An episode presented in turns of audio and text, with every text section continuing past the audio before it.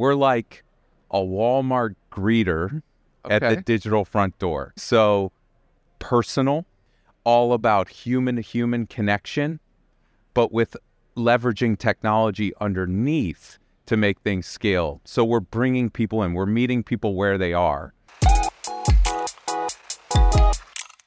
Welcome to Startup Health Now, the podcast where we celebrate the entrepreneurs and innovators who are transforming health.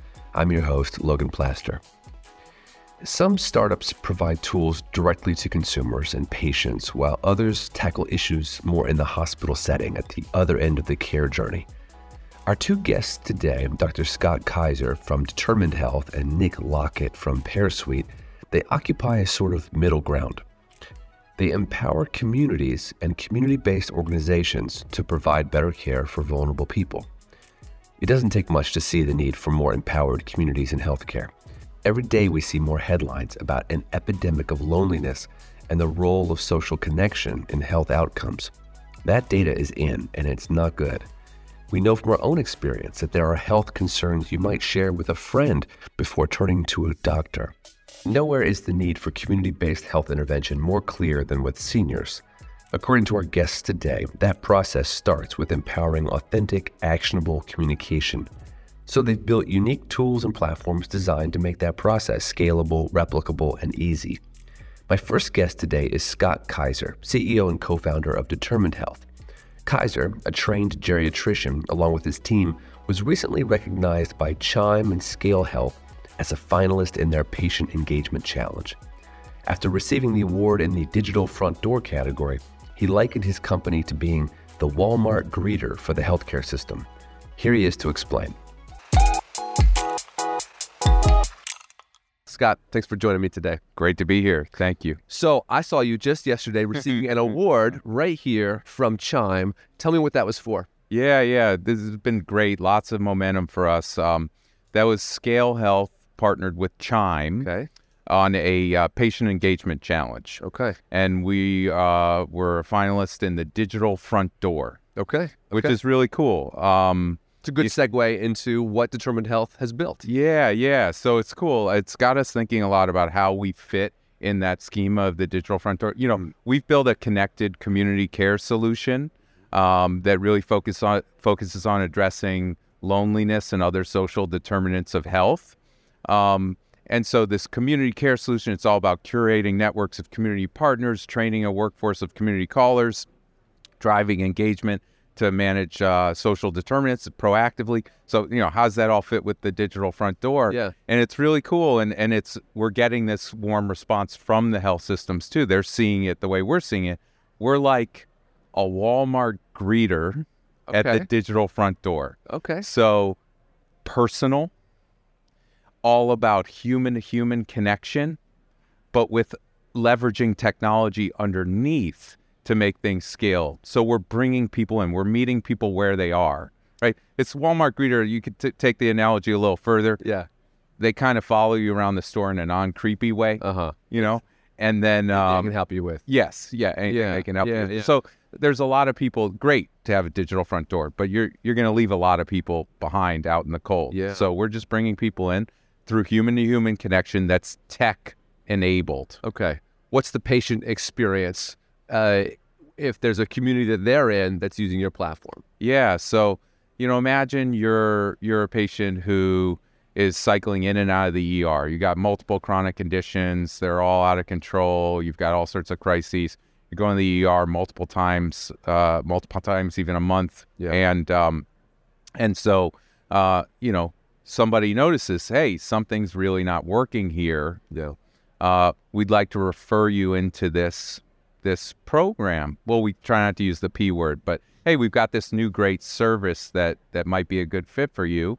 So then that name is given to us. We reach out to them. Mm. Uh, our engagement rates are really good with with our approach and reaching out to people. What we do is we offer pairing them up with somebody who's just been trained to be a good empathic listener. Okay. Um, these people that they're paired with, they might be a paraprofessional, they might be a, a trained peer, a student, all Some- sorts of people. Someone in Yeah. their community or someone at your organization centrally. No, in their community. Cool. And that broadly, that might be very local, Mhm. or that might be another part of the state, or Sure. maybe even a further geography. But, But not just one central call center. exactly. No, no, Taking care of everything. exactly, exactly. Got it, okay. Exactly. And those those folks come through relationships with trusted community organizations. So you're not just getting a link to a person; you're getting a link to a whole community. Who do you work with? Who's that person who refers? So who's kind of the the spark of the relationship? Yeah, yeah. I mean, it depends, right? It depends on the our customer relationship. You know, we have situations where we're used just as a pure SaaS platform, and it, all the internals and everything are all done kind of internally. But you know, ideally, you, you think about somebody who you know on a care management team. We do a great job of extending the power impact of of nursing and social work care management Okay. right? So you imagine somebody, uh, you know, they have a lot of responsibilities. They're doing their health risk assessments. You know, they're checking in on people for a variety of clinical things. They don't have the time to just chop it up. Just just get on the phone and just talk about you know that crazy thing that happened last night at the game, whatever it is. And uh, then that's what our folks do Sure. right? But at the same time, we give them the tools to be an early warning system at the same time. Sort of see something, say something. They don't need to do anything about it. They just flag the issue. Oh, person's really struggling with access to food. Got you know, got to, you know, make, you know, boom, goes in our system, gets routed to the care management team, gets routed back to the meal Meals on Wheels program, so that you can connect the person with a home delivered meal, and that could be the thing that keeps them out of the ER. Interesting. So if I'm one of your community health workers who's been uh, trained on the system, I've been trained to be a great active listener. Yeah. I'm, am I reading through a script? What kinds of questions am I asking? Right. Yeah. No, definitely no script. No script. No script. Uh, they are trained to engage a person in conversation and to be a good listener. And a lot of good listening, you know, is active listening and and following. Mm-hmm. Uh, you know, you might be with somebody who really likes to talk a lot. You might be with somebody who really is a little more reserved and likes to listen. Understanding that to make the right match is part of what we do. But then for our training, for our callers, understanding how to adapt to the situation to be the best listener they can be, the best support in that situation. That's the, and their job is just to connect. Okay. That's their job. And they're on some sort of determined health CRM style platform where they can say, you know, John Smith has this concern. That's where they can red flag things for future. Yeah, what's even better is they don't even need to log into the platform either. Really? So they'll just get a text message, for example, after the call to say, with a checklist of things that were there any issues around so, mm-hmm. social isolation, transportation, food access, financial, healthcare follow up, and you know a notes section on yeah, just like anything you'd like to share about the conversation today, anything we should know. And that data goes where? So that data comes back to our platform where whoever the organizational administrators, you know, have that in the case that we were just describing, that would get routed back to the care management team. Okay. So they would see that it shows up on a dashboard for them with a flag, uh, and sort of an with an action flag, and and know, Oh. yeah. Awesome. What are some of the metrics that you track in terms of reducing costs, im- improving quality? Yeah, yeah. So you know, obviously, we we want to hit everything in the quintuple Yeah, aim, yeah. and uh, I think we All are aims. all the aims, All the aims. all the aims, and I think and we are. Uh, early data shows that, um, and we, we're continuing to collect data in in all those regards. The biggest impact we've had that's been most meaningful to our customers, surprisingly, we're fixated on reducing costs and improving outcomes, but our satisfaction. I mean, that's been because, you know, what I the next measure I need add anybody who listens to this video who has a good measure for this. The one thing we'd like to add is a measure of trust, Interesting. right? Because that's what we're really building is trust and engagement, and uh, people I are talked feeling- to a founder just a few weeks ago who was working on that idea. Oh, Yeah, so I'm, I may have to make a connection. I would love that. But I would love yeah, that. so trust yeah, yeah. as a metric. Yeah. it's tricky. Yes, trust as a metric, which is so, you know, look, we're determined to transform care. That's what we're all about. But for us, you know, it's about hitting kind of those core fundamental shortcomings of our care system, particularly when you think of complex, high risk, high need, vulnerable populations. You know, and it's it's it's lack of uh, connection, it's care fragmentation, and it, it's a breakdown of, of access and trust. So we we know we're in we're increasing uh, trust. We'd love to measure that, uh, and we see that as the gateway to address a broad range of issues, which will result in reductions in emergency room visits, reductions in you know unnecessary readmissions, and ultimately, with my you know as a geriatrician, keeping folks out of institutional settings, right? Uh, helping Sure. support people in aging in place. Yeah, really a force multiplier in, a, in an age of workforce crisis within this market, correct? Yeah, exactly, Yeah. exactly. You mentioned you were a geriatrician. We didn't really talk about how Yeah. how you got into this. Right. You know, what was that? What was that path like? Yeah, well, I mean, it's it's been I I trained as a family physician. Okay. Community health is in my roots. I trained at a federally qualified community health center. Our whole program was focused on the care of underserved populations, um, and we were really, you know, by us, our residency program being there, we were reducing teen pregnancy, reducing infant mortality. I mean, it really a kind of a public health perspective. Yeah. Then I got into geriatrics, and it was like, you know, back 2008, they're saying, wow, the first boomer is collecting Social Security. We're going to have 10,000 people turning 65 every day. Meanwhile, we have less than 7,000 geriatricians in the entire United States. So little by little, I, I, I built a career as a leader in, in aging services and innovation in, in geriatric care. Um, so, you know, that I've then I've gone on now to leverage that experience and that network uh, to to help you know to, to build our vision and build our model. And really, our objective is now to do that at scale. Got it. And that's where my co-founder, you know, Catherine Steinberg, she comes in because she's a care transformation specialist. Her whole, I mean, expertise, network, everything. She blows my mind. I pinch myself that we get to be on this journey together. Um, she's able to help us, you know, really plan out, execute to be able to do this at scale. And then, of course, bringing a third technical co-founder in Charles Johnson, uh, somebody who can help us build the technology the right way that's solving problems that matter to people in a way that works for them. Uh, you know, frictionless for the end user. Yeah. Yeah. Uh, last question. You've been in this industry for a while. So much talk about age tech and, and where we're going.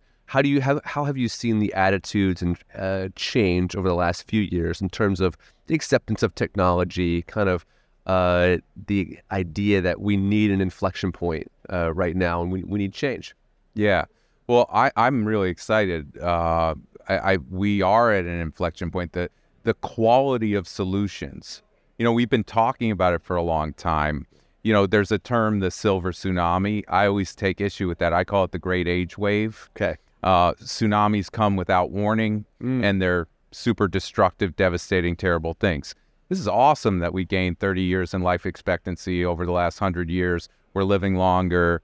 Um, you know, it's a great thing. And there's so much power and potential in an aging population. And there's a whole longevity economy. Yeah. And so it's really great to see that this is becoming something that people were sort of preaching from the mountaintops is now it's in the grassroots, it's in the water, and the quality of of of services and innovation, it's just phenomenal. Yeah. We're we're just seeing and so we're just we're hoping to just be part of, you know, that leading edge and then lead a groundswell.